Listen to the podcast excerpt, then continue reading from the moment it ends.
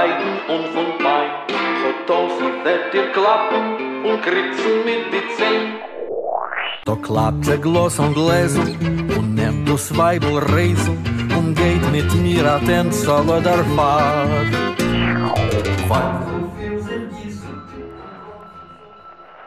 Welcome to the Minion.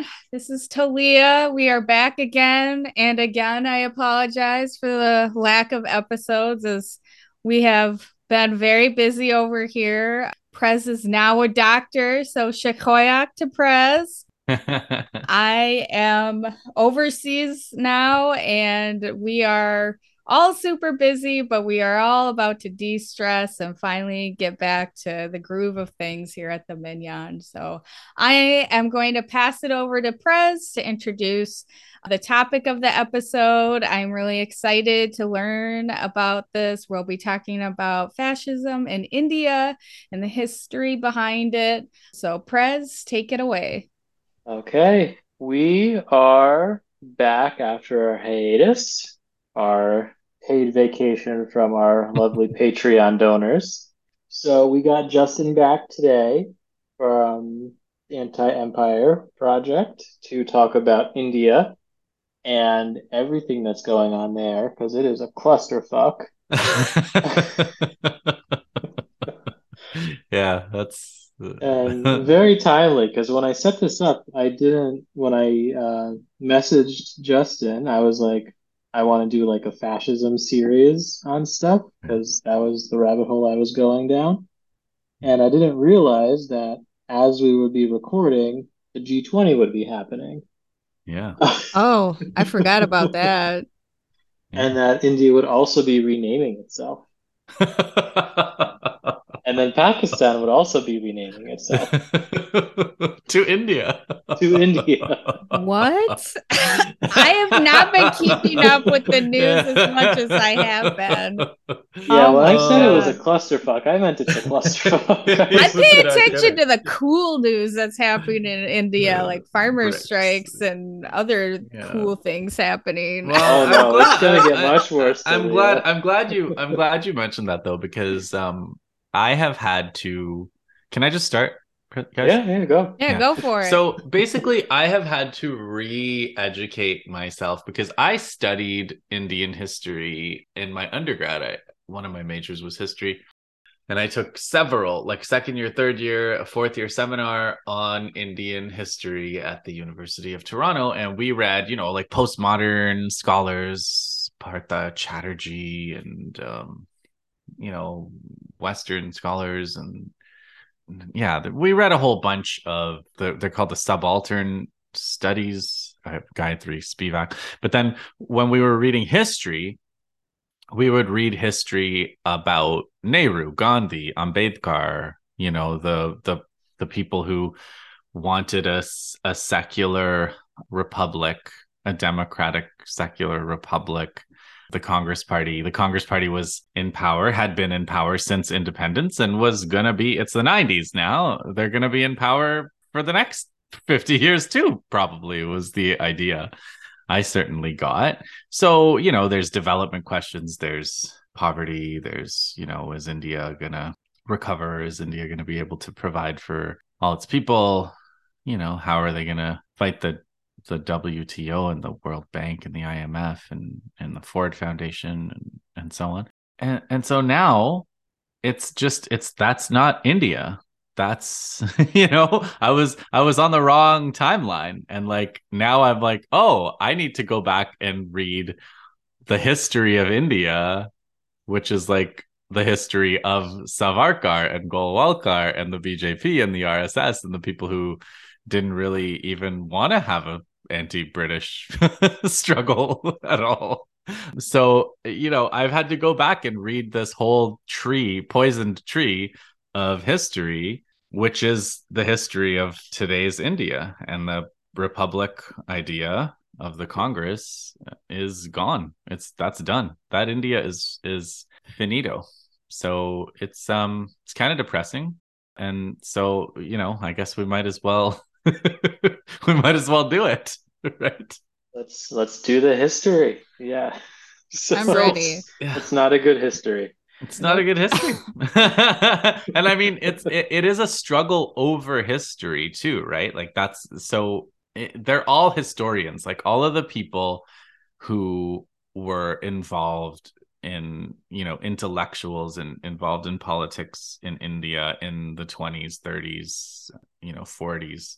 They all wrote histories. You know, Gandhi wrote, well, Gandhi was more of a autobiography, The Story of My Experiments with Truth, uh, Hind Swaraj. Nehru wrote the, I think it was called The Discovery of India, which has like a whole history where he says, you know, he describes this kind of territorial nationalism. Everybody who's here is India. And Ambedkar, uh, who was the leader of the Dalits, he was the leader of the untouchable uh, movement. And he wrote hist- a whole bunch of histories. Who were the Shudras? What are the untouchables? He wrote uh, various in- historical investigations to the best of what he could do about like where the different castes came from. And he had a whole development of, of where he thinks history came from. And it was a scientific kind of analysis that he was doing. Somewhat interested, right? He was trying to figure out how the caste system came about in order to destroy it. His most famous book being The Annihilation of Caste, which came out in nineteen thirty-six. Probably his most form, the most famous thing he wrote was the Indian Constitution, which also has seems to have been uh, rendered rather irrelevant by the current regime. So they all wrote histories. They all had historical analyses, but so did the predecessors of the current regime that's in power in India. Namely, the two people we're going to talk about mostly today is Savarkar and Golwalkar. So Savarkar was first, Golwalkar is later. And they both wrote histories of India as well. And their goal was to prove that India was a Hindu country, a Hindu Rashtra. And that's a racial reality for them. Uh, they're very racialist uh, in exactly the sense of, you know, Anglo uh, American, German race and race analysis, I guess. Racism. I think that's the word for it. Do you want to give the two things you, you told us to read so people can read along if oh, they yeah, want yeah, to? Yeah. yeah. So you you want canonical texts of You want to understand the intellectual base of the government of India today, the Modi, B J P, national government coalition, the organ, their street organization, the R S S, their religious organization, the V H P. If you want to understand them, there are two texts that you have to know. One is Hindutva, Who is a Hindu, uh, which is published uh, nineteen twenty-three. And then by uh, and then there's We, or Our Nationhood Defined, by Golwalkar. I believe that was published in nineteen thirty-nine. Do you have links to these so we can put them in the show description? Yeah, yeah, they're on okay. archive archive dot org. Very okay, easy. Perfect. Very easy to find. Um, I'm sure they're constantly being consulted. From yeah, I just within... I just googled them and they were like right on on Google, but we'll put them in the we'll put them in the thing. So, to, you know, I, I assign these readings to you, uh, Prez. Why don't you tell me your initial impressions? Oh, my gosh. So, Gol- did they help you understand something about where India has gone today? Yeah. So, I, I, uh, my, one of my majors in undergrad was actually history too. And I took a couple of courses on Asian, broadly Asian history, one of them being specifically South Asia. And I had a post colonial professor. So we did the same process that you described. We read postmodern scholars, and then we went through the secular India, and then he went through a whole lamentation at the end of the semester about Modi and the whole Gujarat thing. And this is was like the couple years after he was first in power. Mm-hmm.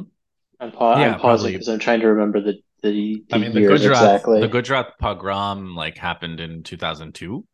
Yeah, no, no, no. I mean, like the, the the few years after he became prime minister. I'm not that oh. old. oh, oh, oh. Okay, okay, yeah. Prime minister was twenty fourteen. Yeah, yeah, anyway. yeah. So, so this is this was like he was really, really distraught that he had even become prime minister.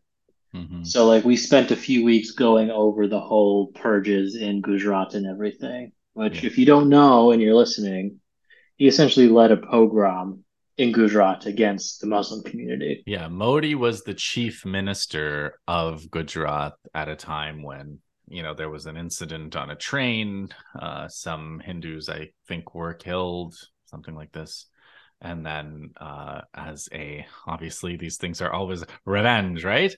So uh, there were, you know, the police uh, and and organized, very well organized uh, mobs, including organized by politicians, uh, were provided with lists and addresses, and they would yeah. they went and murdered, you know, the police were ordered to women. stand down for a certain yeah. period of time, and then all of that kind of, you know, stand standard down. standard pogrom stuff. If Muslim na- neighborhoods defended themselves, then the police would go in, make sure they were, you know, disarmed, disarmed, and then they would, then the mobs would go back in. So the whole, yeah, absolutely, you know, well documented, completely documented. And then, you know, the courts exonerated him and basically said, well, he's, you know, it's not possible for him to have done this because he's him. So I think he that can't was do roughly... that. That's illegal. Why would he? Why would a politician the, do something like that? That was roughly the legal uh, doctrine that that was used to exonerate Modi. Yeah. So and and I mean, like it, it, Modi's own history that way is is interesting too, because like he was on a list. He was not allowed to go to the U S for a while after that. Yeah.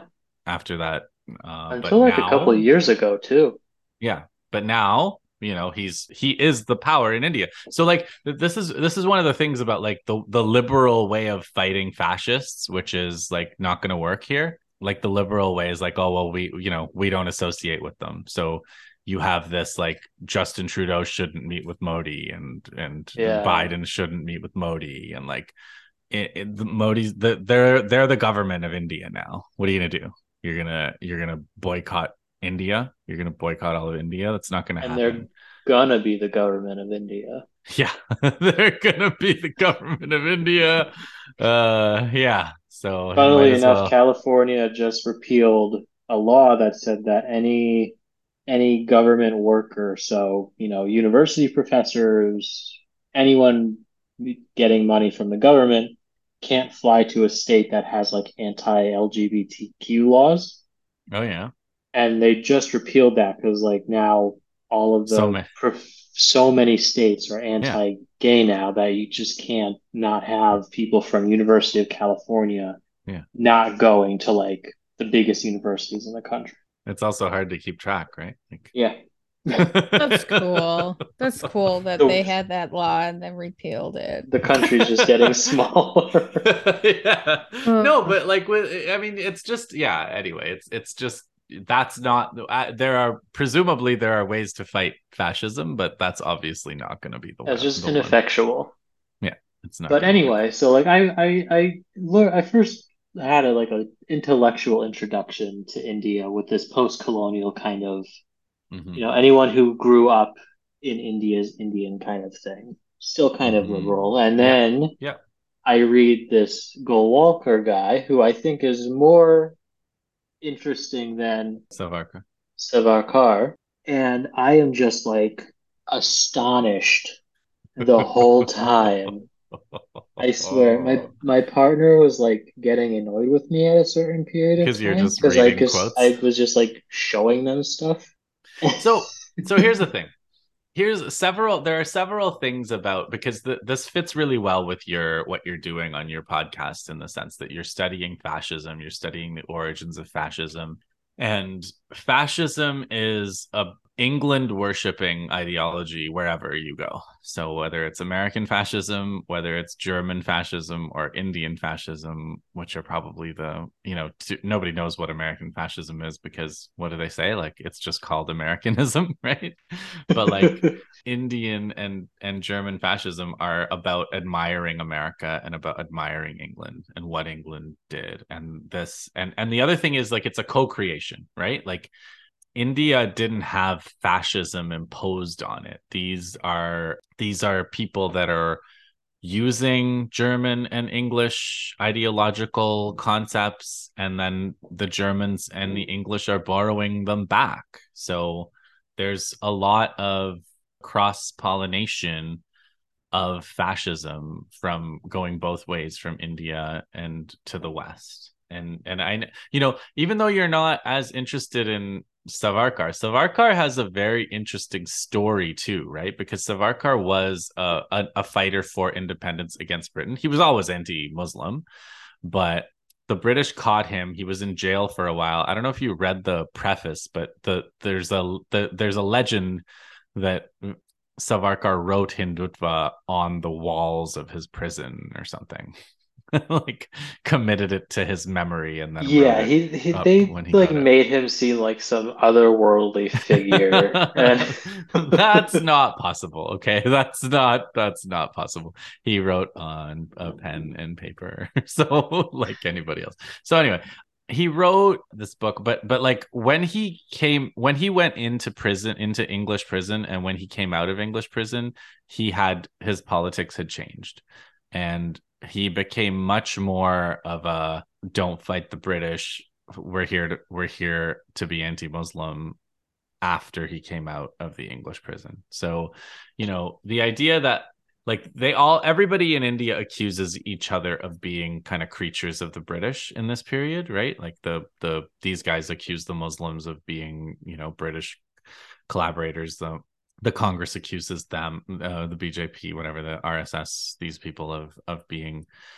collaborators with the British, and and the are the B J P also accused the Congress of being kind of like controlled opposition to the British. I, I don't I don't think any of them are wrong exactly. Like I kind of think they're all telling the truth about each other, just not about themselves. I, there were elements of the Congress that were controlled opposition. There were elements of the R S S that were, of course, like, of course, the British want Hindus and Muslims to be fighting and not fighting the British, right? Of course, this theory of history that the British are are just the most recent invader that the Hindus need to deal with and not the worst ones. Of course, the British love that, right? They have a tendency to pit different religious groups against each other. Yeah, a, yeah. That's a lot of history. It's one of their, one of their favorite, favorite moves. Yeah. Yeah. So, like, don't get me wrong. I, Savarkar is very interesting. The reason I think that Golwalkar is more interesting is just because, like, he's m- more out there. Yeah, yeah, yeah, yeah. Yeah. He's yeah. much. He's much more. Uh, willing to just go out and say the most insane shit, yeah, without trying to pretend and do the kind of politics stuff. At least in, in this writing. I mean, yeah, like my impressions are like when you read these two books, like you kind of you kind of get frustrated with Savarkar, where you're he's almost like an uncle of yours who holds these really regressive views, and you're just like, come on, uncle, like you know, cut it out, right? Stop being such a fascist. But like Golwalkar, Golwalkar is like his eyes are glowing and like he's he's a different kind of person. This is not like a normal person you're, yeah. you're reading, right? This is some kind of something else. some this other is kind like of creature. Absolutely unhinged. Yeah. Like uh, so yeah. T- to give you an example, dear listeners, like th- th- this Golwalkar guy was said several times that, you know, for example, Afghanistan is a part of Hindustan.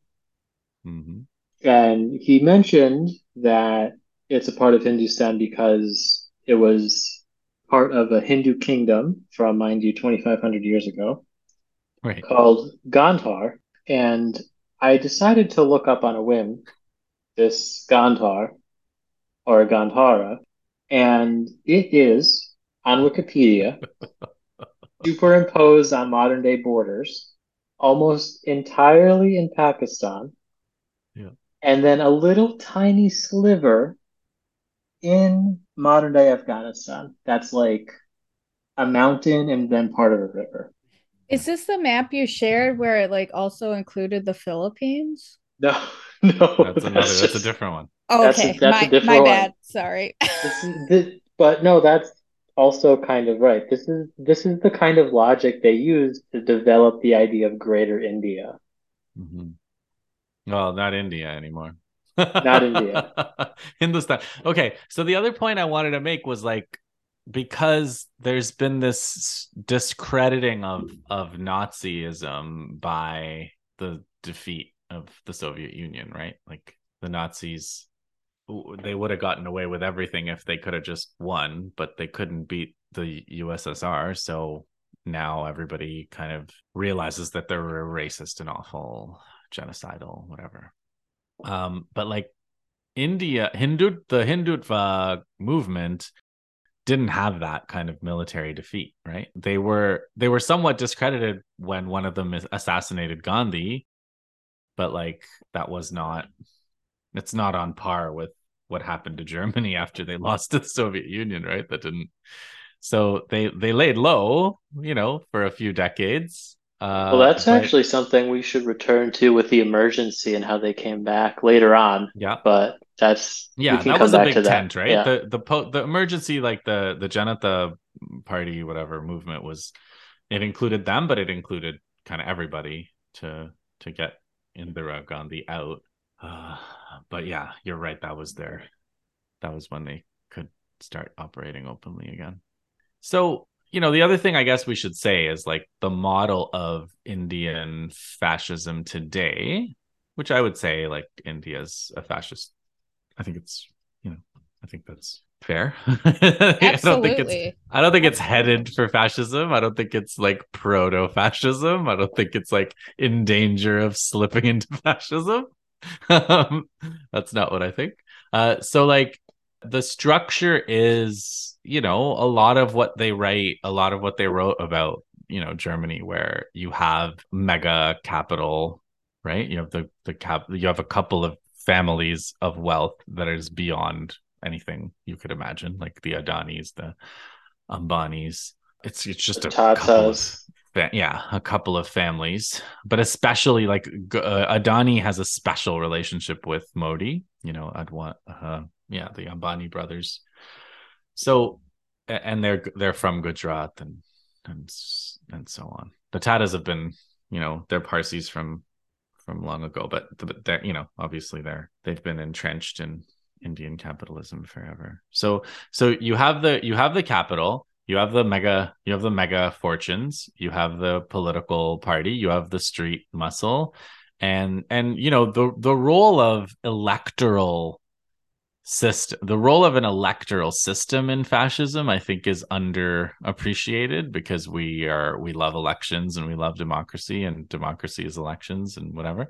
But like in India, the way that they've used elections, and they use electoral violence specifically, right? So like whenever an election is coming, they start doing these these mobs and these campaigns against universities and terrorists and Maoist terrorists and Muslim terrorists, whatever, whatever they whatever they need to do.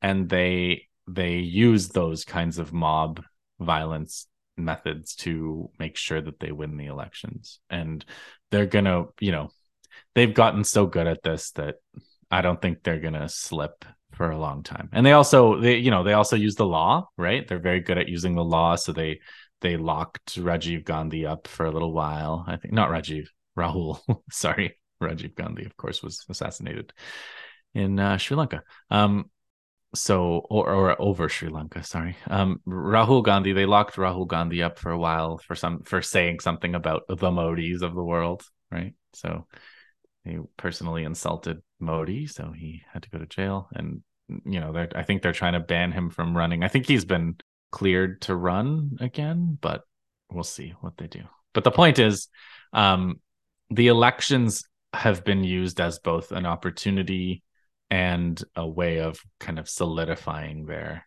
their uh, method of rule in Indian fascism.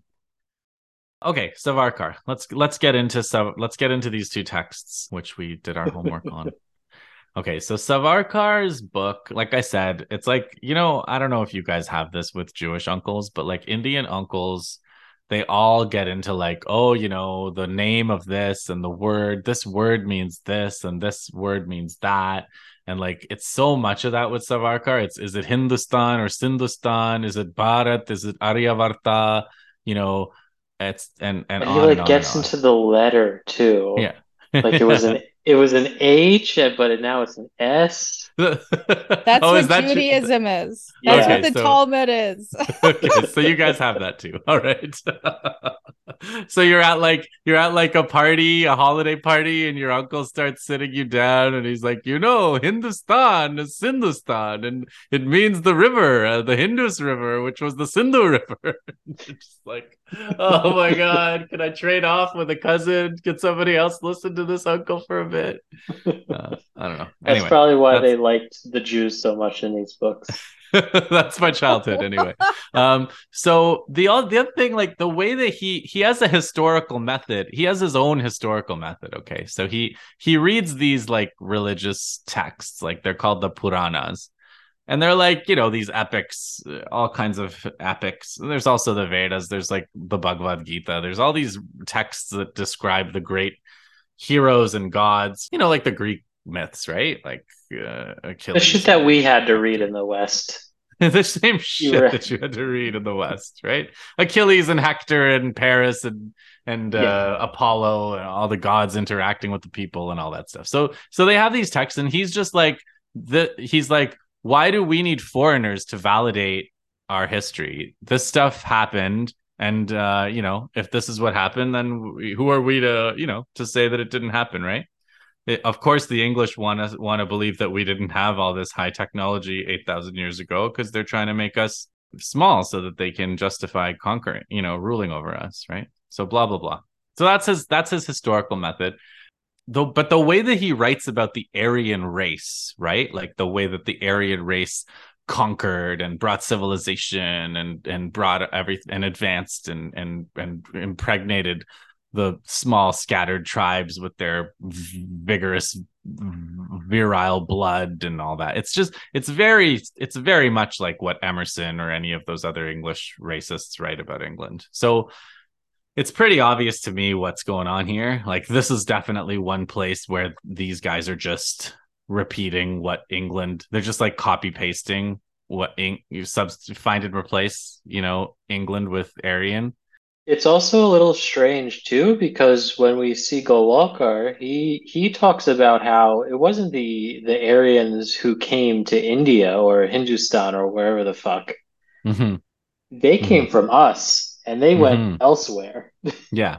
Yeah, he Golwalkar, like you said, he's a different kind of guy, right? Like he's just um, like nobody knows what happened, and I don't really care. So this is what happened. That's yeah. like that's pure fascism, right? It's like what actually happened doesn't matter. The only thing that matters is what I, you know, I'm telling you what I what what's convenient for us to believe. It's what we know, and what we know is a feeling. Yeah. Yeah, exactly. So it's it's a real it's a real like uh, contempt for science or scientific yeah. history. The the other thing is like the way that he talks about the Ar- Savarkar now, the way that he talks about the Aryan race, it's very clear, and he he kind of gives it away that he's only talking about the upper caste, right? He's only talking about the Brahmin caste. And what he's talking about when he's talking about this superior race that came, he's talking about the people that are now the Brahmins wherever, and and he he kind of gives it away where he's like, you know, the the Nairs in Kerala, you know, cry for the for the Brahmins in in Kashmir because of uh because of the they know they're from the same race. And it's like the Nairs, if you know the caste system in different parts of India, you know the Nairs are the Brahmins. Well, the Nairs are the warrior caste, but the Nairs are upper caste in Kerala, and the Brahmins, of course, are upper caste in Kashmir. Sorry, Talia, you have to, you, want, you put your hand up. Sorry. I didn't want to interrupt you. I'm trying not to interrupt anymore. But I was just like curious. Like, I know the Nazis went to India to study this system, and mm-hmm.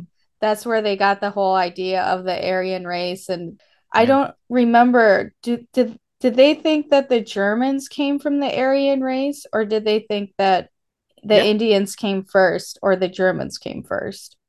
I think they think that there was this vigorous race somewhere in the middle of the continent, and they went out from there. Probably a common origin of both. I don't think the Germans would acknowledge that they came from India, or vice versa. That's still the theory, that yeah, there was Caucus, some like Caucasus nomadic tribe in yeah. like Kazakhstan that yeah. like yeah. spread throughout the world. Uh, Wait, I thought Kazakhstan was the uh, the the Khazar. It's very weird. Like if you look at if you look at like Indo-Aryan and a map, and then they showed it at, at yeah. a map, it, they like come up and down. Because it's such a bunch of bullshit, is why. It's just bullshit. It's, it didn't exist.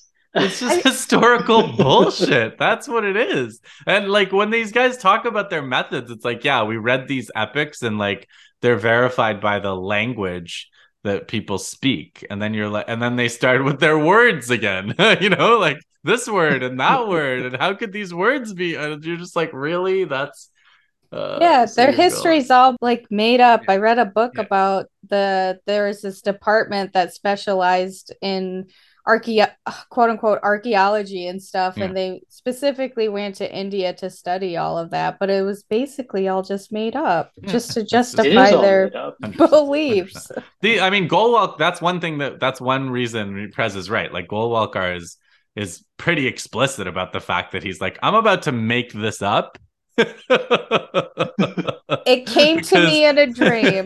No, like, like he's like he's like I'm trying to I'm trying to start a race war with Muslims, and this is the most convenient history for that. So strap in. No, like he he says that in a few different places. He's like, I can't let. I think somewhere he literally says like, I can't let the truth get in the way. Yeah, yeah. Of what he's I'm about so, to say, so I'm gonna I'm gonna sidestep this. This is super wild. It's just like so excessive. Like the opposite of what communism is about, where yeah, we're like absolutely. materialists, all of this stuff. We oh, are well, rigorous I mean, in our research, and then they, they just hate like, com- they hate communists. Golwalkar even I, I, I am aware. Golwalkar even says that communism doesn't address the national question, so he's not even going to attempt oh, to address communism. I yeah. hate this. And I, this was in the nineteen forties. I just hate it. Okay, so let me. Sorry. But that, so so the the the Brahmin caste, the upper caste, is the only caste that matters. But like the caste system is part of the the Hindu nation, obviously, according to Savarkar.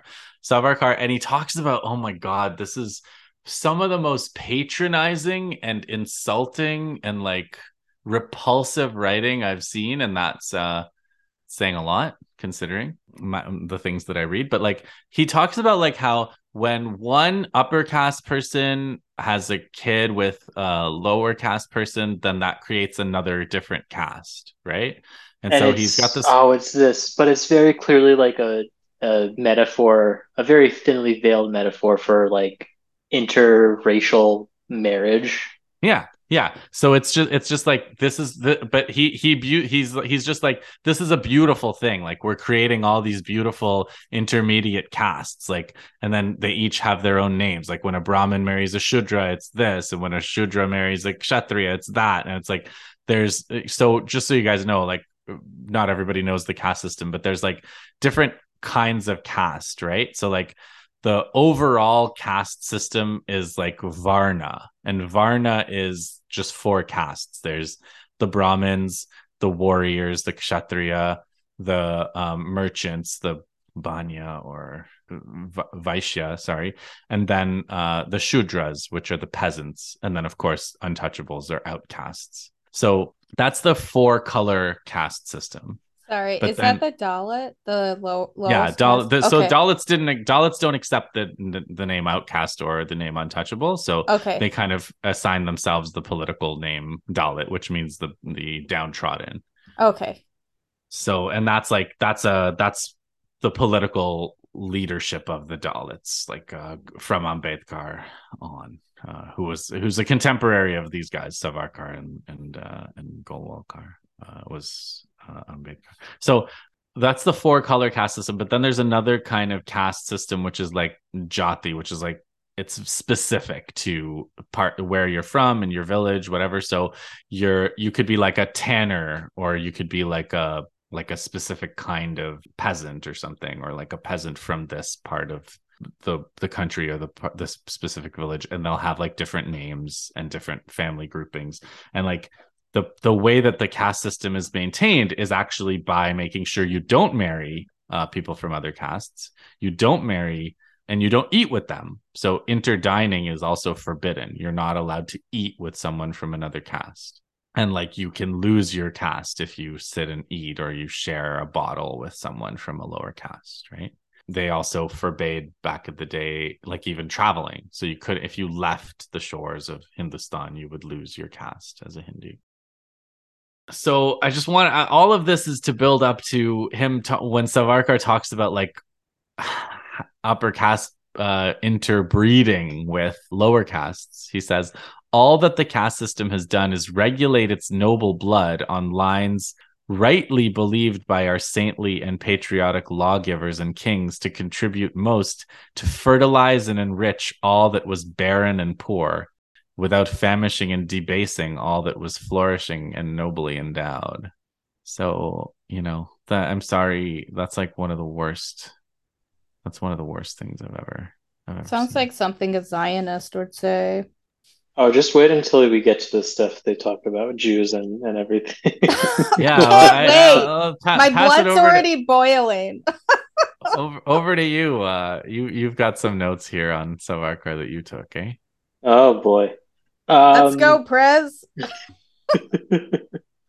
So from from this, he kind of just keeps going and going, and is kind of just going with the idea that Hinduism isn't really the definition of what it means to be a Hindu. Mm-hmm. And it's not even what it means to be part of the Hindu race. Because he has a whole thing, and this is yep. actually how I found out about it in general. They have a whole thing about how Sikhs are a special kind of Hindu compared to yep. Hindu Hindus. But in one spot, he says that Hinduism is only a derivative, a fraction, a part of Hindutva. And elsewhere, he talks about how he essentially says that for someone to be considered a Hindu, they have to accept this. They accept, they essentially have to agree with the whole book that we read. Yeah. You have to be racially Hindu. So you essentially have to be upper caste. You have to be in agreement that Hindu Hindustan is within the area of Greater India, yep. which goes from Afghanistan to Philippines, depending on who you're asking. Yep. And you have to be part of the the general Hindu culture, which does not include speaking Hindi. Uh, yep. It's more that you speak Sanskrit. Which is well, really yeah. Strange. So, so Hindi. I mean, the language stuff is there is there is stuff. So Sanskrit, you know, and then spoken Sanskrit is, you know, they called it Prakrit, and then Hindustani or Hindi is basically like some kind of Persian Prakrit blend. And so what, and it's indistinguishable from Urdu, which is what they speak in Pakistan. But of course, because India and Pakistan hate each other, they're different lang- They're called different languages. And like Pakistan is trying to uh, cleanse Urdu of any Hind- Hindi or Sanskrit influence, and Hindi is trying to India is trying to sorry Bharat, uh, formerly known as India,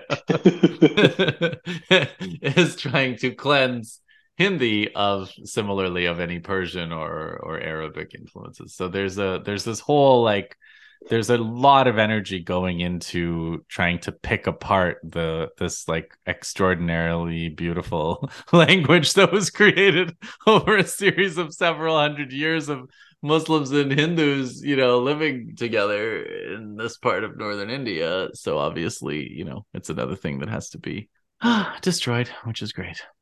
So That's. I just wanted to kind of give you the spiel yeah. about what Sanskrit, you know, where it comes from, whatever.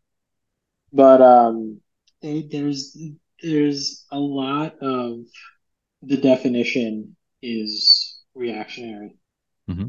based on the fact that you were colonized, yeah, so, quote unquote, colonized by uh, Muslims. By Muslims, exactly.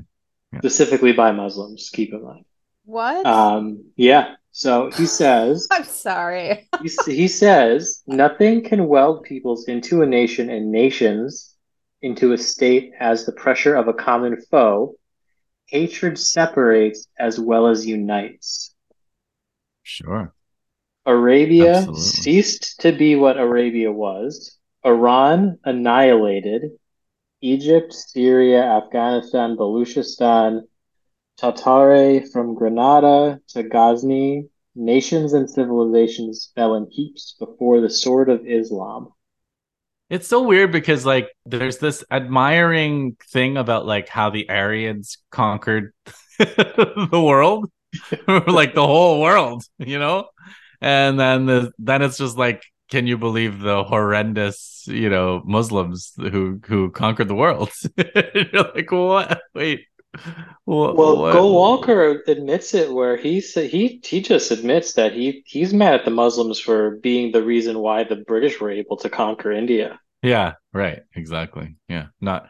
I mean, it's it that that's like um. I don't know whether he was explicit about it, but like Ambedkar's Ambedkar, who is the the kind of leader of the Dalits, his whole thing was the caste system is what enabled the British to conquer India, because there's no solidarity between uh, Indians, because they're all looking after their own caste first. And so, you know, I, I think I, I I think these guys are fairly, you know, they don't want to they don't want to say the name of Ambedkar, not least because they, you know, probably think they would lose their magical caste powers if they did. Right. He's an untouchable. So they can't they literally can't acknowledge his existence. But they are trying to answer some of that, where they, you know, the the caste system's good and it's the Muslims' fault, right? Just some bullshit. Well, uh, do you, you have a nice long quote about? Yeah, speaking of Muslims and the caste system, many a Mohammedan, yeah, you can do many that. a Mohammedan community in Kashmir and other parts of India, as well as the Christians in South India, observe our caste rules to such an extent as to marry generally within the pale of their castes alone. Yet it is clear that though their original Hindu blood is thus almost unaffected by an alien adulteration, yet they cannot be called Hindus in the sense in which that term is actually understood, because we Hindus are bound together not only by the tie of the love we bear to a common fatherland — that reminds me of the German stuff going on at the time — mm-hmm. to a common fatherland, and by the common blood that courses through our veins and keeps our hearts throbbing, and oh, our God. affections warm, and our affections warm, and also by the tie of the common homage we pay to our great civilization, our Hindu culture, which could not be better rendered than the word Sanskriti, suggestive as it is of that language Sanskrit, which has been the chosen means of expression and preservation of that culture. Of all that was best and worth preserving in the history of our race, we are one because we are a nation, a race, and our own common Sanskriti civilization. So yeah, you know, I've got one. He he says this, like, he basically explains why Muslims and Christians, even though they're part of the right race, cannot be adopted as Hindus. Since their adoption of the new cult, they had ceased to own civilization as a whole, Hindu civilization as a whole. They forsook their real yeah. identity. Yeah. Yeah. I mean, it, his analysis of world events is also pretty cool. Pretty interesting. Like, he talks about he, he talks about America. He says, you know, look, you can only rely in the end on your own race, right? Like, we can only rely on Hindus. We can't rely on anybody that's foreign, whether that's Muslims, Christians, whatever. And he says, take the case of America. When the German war broke, broke out, she suddenly had to face the danger of desertions of her German citizens, while the Negro citizens there sympathized more with their brethren in Africa than with their white countrymen. Very knowledgeable about America, this guy. Um, American state in the last resort must stand or fall with the fortunes of its Anglo-Saxon constituents. All right. Gross. So, so that's where yeah. that's where that's where he landed. And to continue with the racial purity, Speaking relatively alone, no people in the world can more justly claim to get recognized as a racial unit than the Hindus and perhaps the Jews. You're going to love that one, right, Talia? Uh, what is...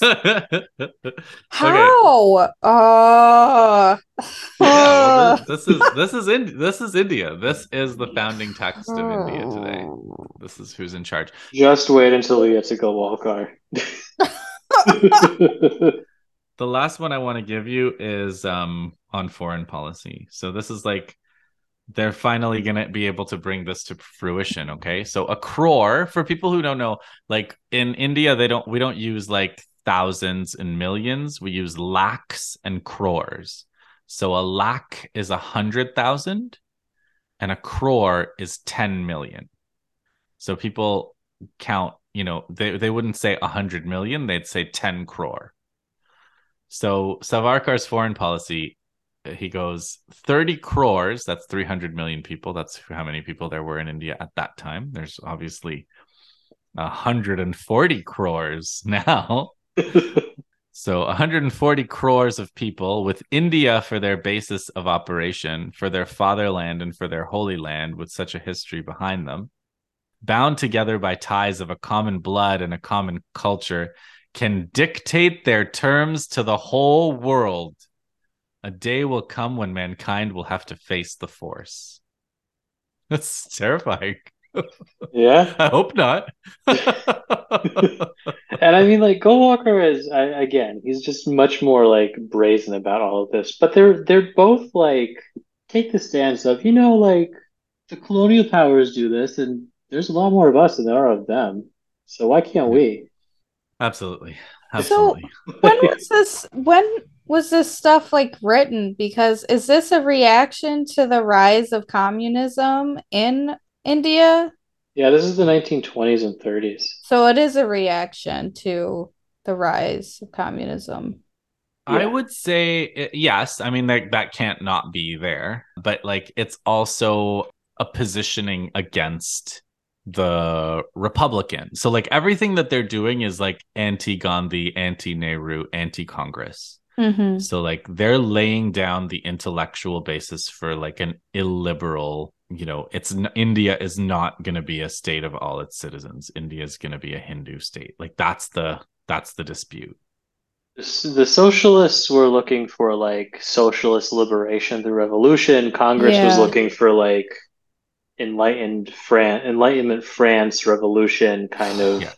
no violent revolution kind wow. partition kind exactly. of stuff. That shit. And these work. guys were like, well, we want that a Germany. Yeah, we're we're we're more going for like Nazi Germany. That's yeah, okay. Of our thing. Or America, whatever. You know. Yeah. It's, they they understood it to be the same thing back then. Yeah. I don't I don't think so we should we. Uh, I don't yeah, I don't think we should I don't think we should, you know, insult the, the our predecessors by uh Well, I'm just using Germany because they say Germany so much. Like yeah. the, there's a surprising lack of the word America. Compared well, he to does. I'll, I'll, I'll give you a. I'll give you a nice one on America from uh, from Golwalkar when we Let's get there. Let's do it. Do they talk about Japan at all? Because we just did mm. a whole bunch of episodes about Japanese fascism. Hopefully, a couple much. more. Yeah, not yeah, too much. A couple more. They, they're they're very. I mean, they're very England, right? Like they're okay. just. Yeah. How could they not be obsessed with England? England is is everything. And everything that happened to them is because of England, whether they yeah. whether they acknowledge it or not, right? I think it's interesting because these days, you know, Pankaj Mishra and, and all these other people, and then, you know, even the, the Japanese fascists, I'm not equating them, just to put that out there. But there's definitely like a an intellectual movement today going down the line of like the, the Japanese wins over the West in the early nineteen hundreds, like inspired liberation movements, including in India. Yeah, yeah, that's what I'm saying. Like these these guys are also ignorant. Like in in yes. lots of really important ways, they're they're not. They don't. They don't really have a solid analysis even of what's happening to them. So like that's a that's a part of their. That's a part of their thing. Like they, okay. they, they see what's in front of them. You know, they have they have a bizarre way of interpret. They have a very interested. I shouldn't say bizarre. I should say they have like a very interested instrumental reading of history and documents and texts, all for narrow political gain. You know, they they don't have answers for even the consequences of what they are doing. Right? Like like these guys. You know, Nehru, Nehru in his book is talking about like how India is a country of everybody who's here. Ambedkar is in his thing is like, we have priority number one is to get rid of the caste system. Nehru at one point is like, you know, Jinnah, who's the founder of Pakistan, Jinnah has a completely unworkable and unrealistic proposal because what are we going to do with this ridiculous Pakistan proposal? We're going to have all the Hindus that are in Muslim majority areas leave. We're going to have all the Muslims that are in Hindu majority areas leave. That's one of the craziest things you could. Can you imagine the bloodshed and horror that would result? It's not workable. And then obviously that's exactly what happened. But but Nehru at least is like trying to address some of what might happen if his program were implemented. But these guys are just like, India is a Hindu country and everybody's going to have to get used to it. And it's like, if they tried to, if, if they had been in power after independence, it would have quickly led to the breaking up of the country beyond, way beyond India, Pakistan, way beyond what happened, right? Like these guys are not capable of holding a country together or developing an economy or anything. They're just, you know, that's, it's not even, they're not even all that interested in these questions, right? They're too stupid. Yeah, yeah, yeah. I mean, you know, I, I'm very, I'm always reluctant.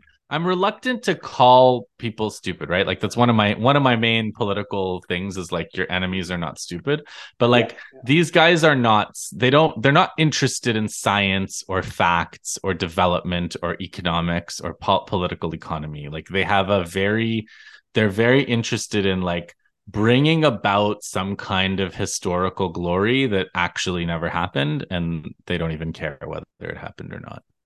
So they're not capable of achieving even their own program. What they're capable of is like lots of violence and devastation and destruction. They're also capable of of moving hundreds of millions of people and getting them to dance to their tune, because obviously they've got that down to a science in India today, right? There are there are They, this is the popular party, you know?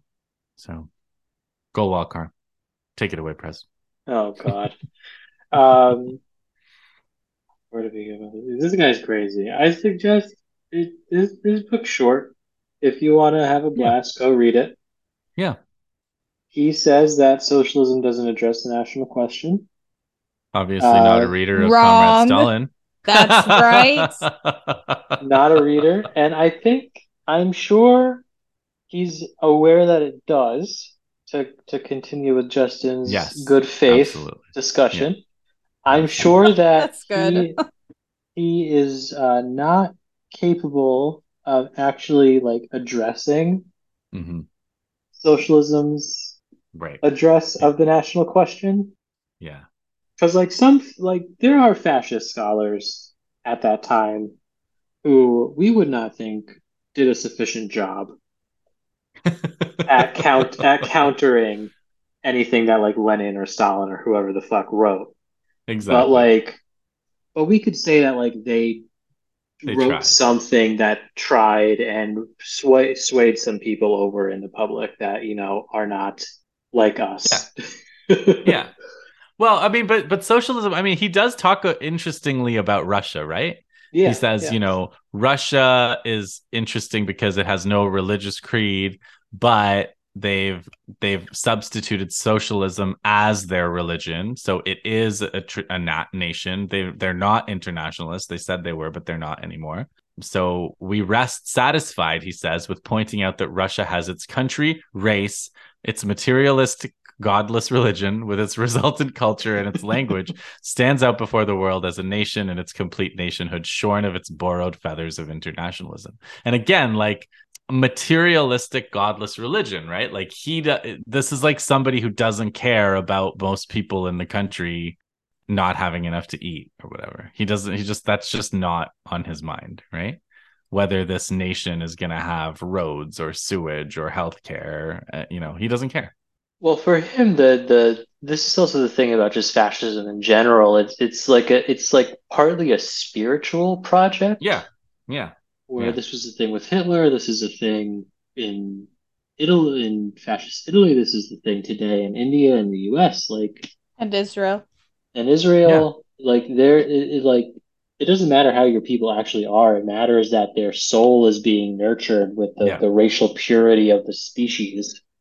Yeah, how they live. Doesn't matter. How they, to them. Yeah. If they live, if they live, doesn't matter. They'll have died in glory, though. So that's that's what matters. Yeah. So he just like disdains Muslims throughout, and it's also like very contradictory because, you know, Justin, you mentioned this a few times. They don't like history. They don't care about history. So at one point he, he's like doing a page long list of the great works of India to show that Hindustan is like a historically major place on par with continental Europe. And he lists the fucking Taj Mahal. Awkward. And I'm like, wait, hold on, hold on. I I, I saw that. Don't think I didn't. A lot of people who worked on Taj Mahal probably were Hindus too. I mean, it's you know, true. It was, yeah. But he blames Muslims for the reason why the British were able, able to conquer. He blames Muslims in a very weird way. Mm-hmm. Also just historically. So like he, we're going to get to the Jews in a little bit. Actually, I'll just jump there now. Yeah. So like he's him and Savarkar are big fans of Zionism. Yeah. They're also big fans of Hitler. Absolutely. What a shocker. Yeah. Yeah. But the the big fan of Zionism yeah. is strange because Golwalkar seems to blame the Muslims for kicking out the Jews from yeah, Palestine exactly. to begin with. Yeah. So here he goes, the engines of destruction loose under the name of Islam completely destroyed the, their power and the Jews in order to save what was most dear to them. Their religion and culture fled from the country and scattered all the world over, naturalizing themselves in various parts of the globe. Thus scattered, they still live, and li- and with them live their religion, culture, and language. They are still the same old Jews. With them, nothing has changed except That's that a... still the same old Jews. With them, nothing has changed except that they are exiles from their country and have no place to call their own. And then a little later on, he goes, the recent attempt at rehabilitating Palestine with its ancient population of the Jews is nothing more than an effort to reconstruct the broken edifice and revitalize the practically dead Hebrew national life. Yeah, I mean, you know, this is another example of how compatible it is to be pro-Zionism and anti-Jewish. Like he he admires the Germans for, you know, purging the Jews, and he also admires Israel for trying to set up Israel. And this is like, I'm going to take apart some of this, and but it's also why we see so many like Hindu nationalists on Twitter supporting Israel now because yeah, of, of this garbage. But I feel like some of this is what Zionists are saying now, saying like, oh, the Palestinians were the ones who originally kicked us out. And absolutely. Absolutely. And again, it's cross-pollination. Like they're not, it's not just Hindu fascists borrowing from Israel or, or England or, or America or Germany. It's like they're getting some of these material from, from these guys too. Yeah.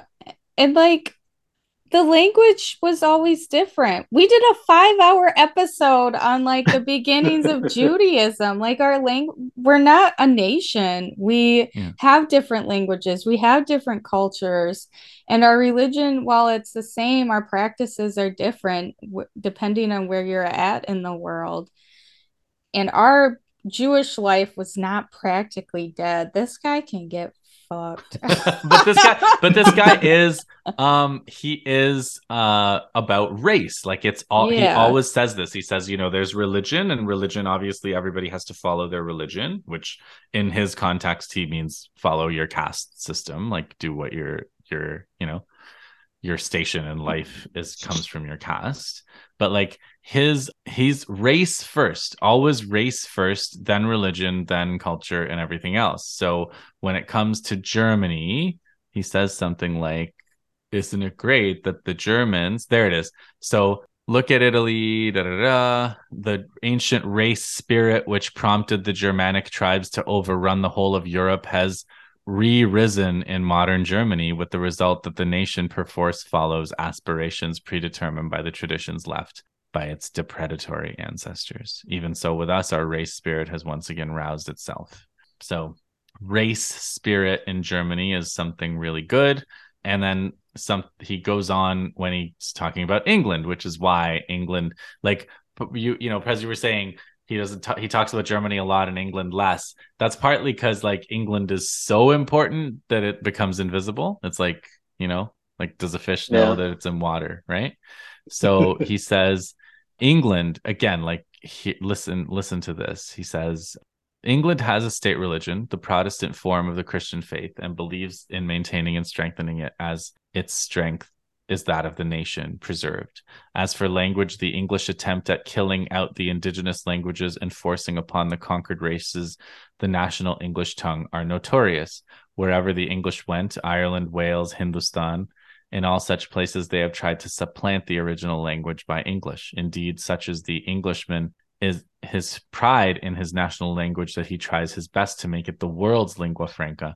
With England, then, theory fully accords with practice regarding the nation idea. And he's not even against this, right? This is all like approving. He's approving of the fact that they are trying to wipe out other, you know, that they've wiped out or tried to wipe out indigenous languages. Yeah, again, he's just like, they did this, why can't we? Yeah, yeah. Like th- th- this is his whole thing. Like all of these other high, his whole thing about this history is like, we have this high culture. Yeah. Thousands of years before Europe even crawled out yeah. of the mud, I think he even says literally. Lots of that. At yeah. one point. If anything, we're more advanced. Why can't we do the same kind of genocidal shit as them?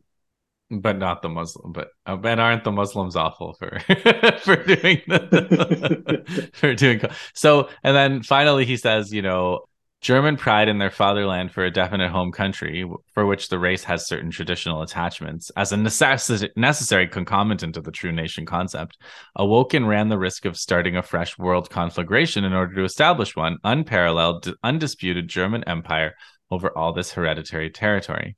This natural and logical aspiration of Germany has been almost fulfilled, and the great importance of the country factor has been once again vindicated even in the living present. So how'd that work out for you, Germany? Like what? Like the this is what I mean. Like the admiration for a project that was going to lead to the that country being totally destroyed and occupied by four different powers. You know, partitioned, um, and even today, not really. You know, letting America blow up its pipelines and saying sorry for trading with Russia, whatever. Anyway, it's it's just it's not good.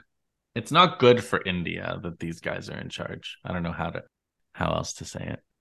Not Fascism ideal. Isn't great. No, no, it's not but like, good you know, for anybody. Fascism isn't great. It's not great for anybody. But like it's you know specifically like India has problems that cannot be solved, right? By fascists, right? And the caste system is pretty fucking awful for everybody. Yeah. yeah. It's not a it's not a lovely little feature of it's not a quirky little it's not a quirky little feature of this plucky little country, you know? Yeah.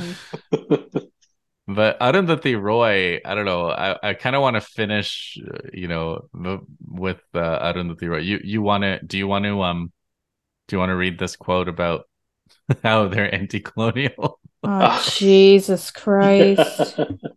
Oh, God. Yeah, so th- part of this whole, like, idea that were the whole idea of like a, a race spirit and and the idea that the Jews can be gone for five thousand mm-hmm. five thousand years and then come back, mm-hmm. kick off the dust on the doorstep, and then and then reclaim the home. Um, and then have in, have them then have the Hindus do the same thing, and that's why they're the same racial racially pure group. Mm-hmm. Mm-hmm. It's like anti-colonial, but yeah. in the absolute worst fucking way possible. yeah. In the in the same way that I'm sure everyone listening to this already has heard this, like Zionism is a decolonial project. Sure. By show. By showing that the Hindus are mere upstarts and squatters on the land, parentheses, yeah. as they themselves are in America, Australia, and other places, close parentheses, they can yeah. set them set up their own claim. For then, neither the Hindus nor the Europeans are indigenous, and as to who should possess this land becomes merely a matter of superior might, mere priority of trespass, giving no better right to any race to rule undisturbed on any part of the globe. I mean, you know, they're, this is like, they're not exactly wrong, right? Like the, the way that the English were rewriting the history to be like, you know, India's just waves of, of successive colonizers. They did the same with South Africa, right? They were like, oh yeah, the Zulus just got here. So, you know, so it's cool to, to do apartheid because, you know, we just, they displaced whoever was here and we're just displacing them. It's part of the cycle. Um, so that's not wrong, but like that, but then they go straight to like, this is racially ours. And then obviously it always goes back to the, to the anti-Muslim thing. Well, I mean, yeah, that's the problem. It's, it's like, it's going from like, you're erasing our history and our right to like live yeah. in this place that we've been to yeah. we're an eternal being who's who's been here for thousands and thousands of years, and we're a specific race tied to this land, and anyone else who's here does not have a right to even exist, let alone be in this space. I mean, there's this really scary, you know that the answer is going to be scary because at the beginning of a chapter, Golwalkar says something like, so what then is the role of people who aren't Hindus in this land? And you're like, oh no. And indeed, his answer is is quite horrific. He's, he's basically like, they can either become part of the nation in, all, in every way, like uh, race, culture, religion, da da da, or they have no place in national life, you know? What's going to happen to them is what does that mean? Yeah, right, right, right. Yeah. So, you know, here's the thing. Like, you, Talia, you were asking like about communism in India, and like communism in India is has also kind of stumbled, and it never quite like got going in the way that it did, obviously, in China, right? Like, there's always the comparison with China, and there's lots of reasons. Arundhati Roy actually has a kind of a critique. She grew up in Kerala. I think her mom's from Kerala. Her dad's from Bengal, well, West Bengal. But like, those are both commun. You know, have long histories of communism in, in, in India. Those both those states. But like, her thing was like, if you read her novel, the her breakout novel, The God of Small Things. It's like there's an untouchable guy who's part of the Communist Party who becomes like her mother's lover when she's a young kid.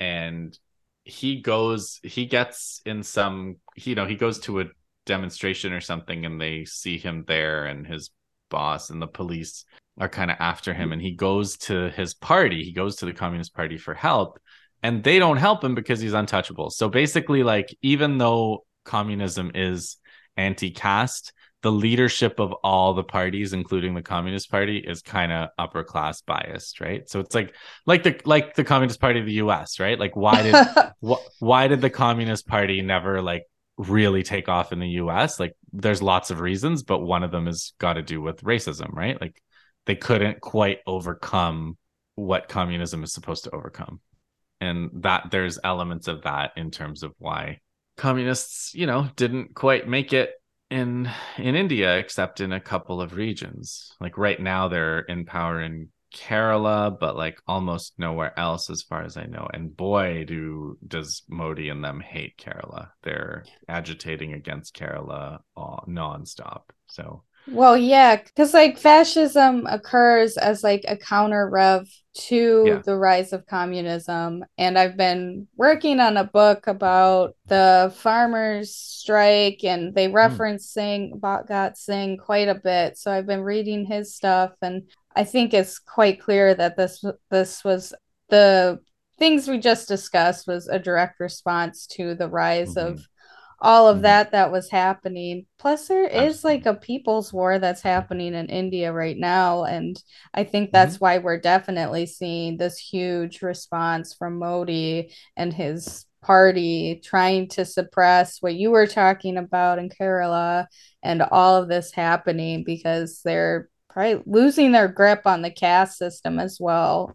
Yeah, I mean, you're right. Like it seems, because fa- the other thing, fascism is designed by design makes it really hard to know what's going on, right? Like when it when it collapses, it collapses like really suddenly, and it looks like it's an invincible force going from strength to strength. So what it looks like to me is like they've dealt with every possible opposition and seen it off, and everything that's there now is just there to make it, give it the fig leaf of looking like it's some kind of electoral system still, which it's not.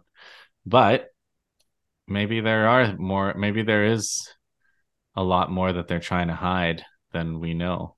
Arundhati Roy is extremely pessimistic at all times.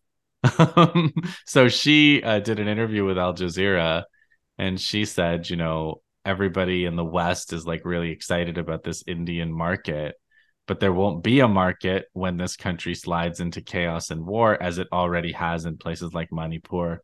What they re- don't realize is this market won't exist when this grand country falls into chaos as it is. The beauty and grandeur of India are being reduced to something small and snarling and petty and violent. And when that explodes, I think there'll be nothing like it. And, you know, I hope she's wrong. but yeah. but it could it could also be that, like, even what, like you're saying, Talia, like even the path to something better goes through an explosion, because yeah you know so that's it. I mean, that's that we've covered uh we've covered the intellectual giants of of Indian fascism, and uh you know India's not in good hands. Were you going to say something, Prez? So then my question, Justin, is yeah. can the government still collapse state governments? Because Nehru and Indira Gandhi like broke up the Kerala government back in the sixties. Yeah. They when can. They were run by the Communist Party. So why doesn't Modi just do that? If he's um, so because Yeah, well, I mean, you don't want to do too much at once. So yeah. they're doing, I, I think Manipur is under president's rule, isn't it? Yeah, the chief minister of Manipur right now is from the B J P, which makes sense, which is like he's the one inciting all this violence and everything in that state. But like, why can't, why? So they're, they're, they're sort of dealing with, they're dealing with problems. They're, They're doing all kinds of things in Ka- Kashmir. They're doing stuff in Manipur. I'm sure they'll get to Kerala, but they also have a certain wisdom when it comes to not biting off more than they can chew, right? Like that's why they've managed to continue to exist so long. Yeah. I mean, we were saying that the, the guys we were just talking about were not very savvy in terms yeah. of getting yeah. things done. Modi is very good at getting yeah, things exactly. done. Yeah, exactly. And that, that's also why it took so long, right? Like you need you need a Modi to translate a Golwalk a Golwalkar. A Golwalkar is never going to be able to do anything. Nobody's going to nobody's going to follow a leader like that. They might be interested in his books, but he's yeah. definitely been playing off these countries against each other with BRICS and now G twenty. It's yeah. just hilarious yeah. seeing this happen. Yeah, exactly. I, seeing seeing the whole new BRICS discourse on the left is just driving me insane. We can talk about that next episode. Yeah, let's do that too. Yeah. I'd be I'd be interested in, in your take, Justin, on that. But yeah, I'm, I'm that can I've be been next trying time. to I've been trying to think that through too. We can have we can have a brain trust going on for that. Okay.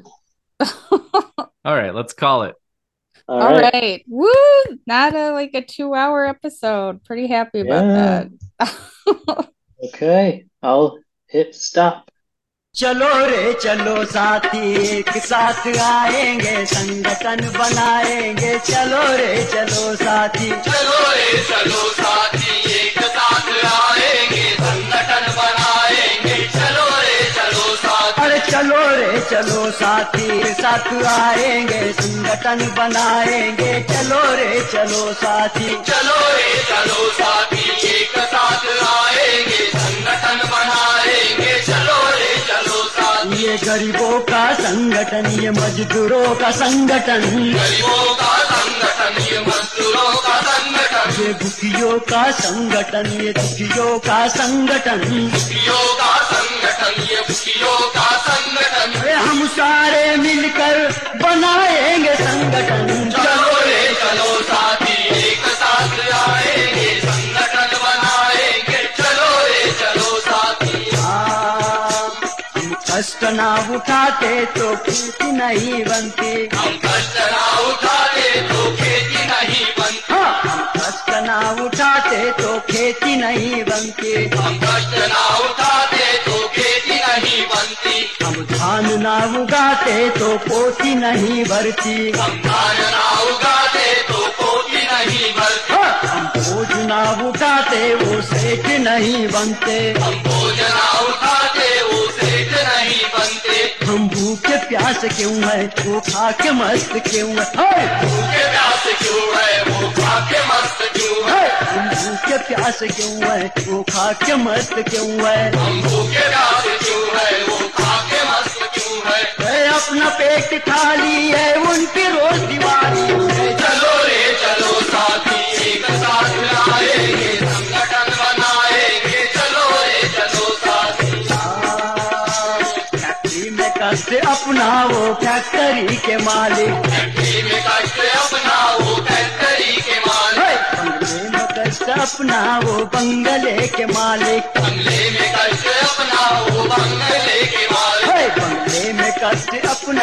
बंगले के मालिक बंगले में कष्ट अपना वो बंगले के मालिक बंगले में कष्ट अपना वो बंगले के मालिक हम जिंदगी जलाई पर उनको रोशनाई जिंदगी जलाई पर उनको रोशनाई हम जिंदगी जलाई पर उनको रोशनाई हम जिंदगी जलाई पर उनको रोशनाई अरे सूरज को जगाने वाले हम ही अंधेरे में जो चलो रे चलो साथी एक साथ आएंगे संगठन बनाएंगे चलो रे चलो साथी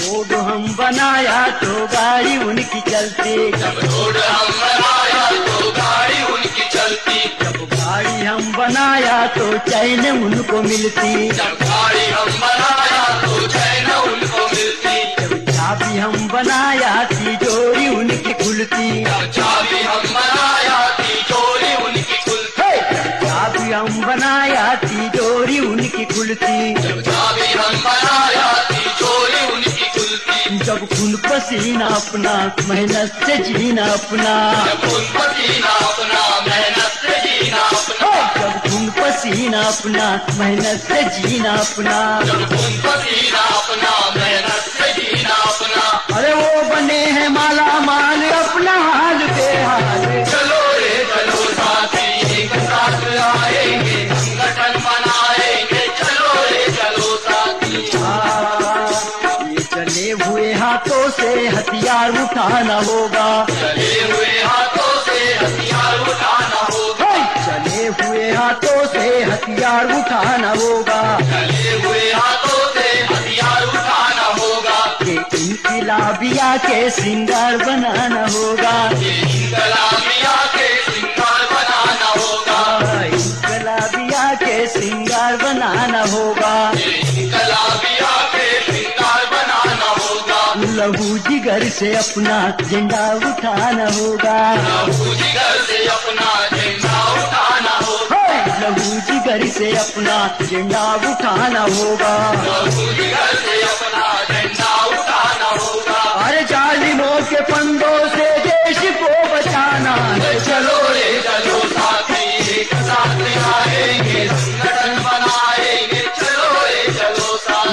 गरीबों का संगठन, ये मजदूरों का संगठन, ये भूखियों का संगठन, ये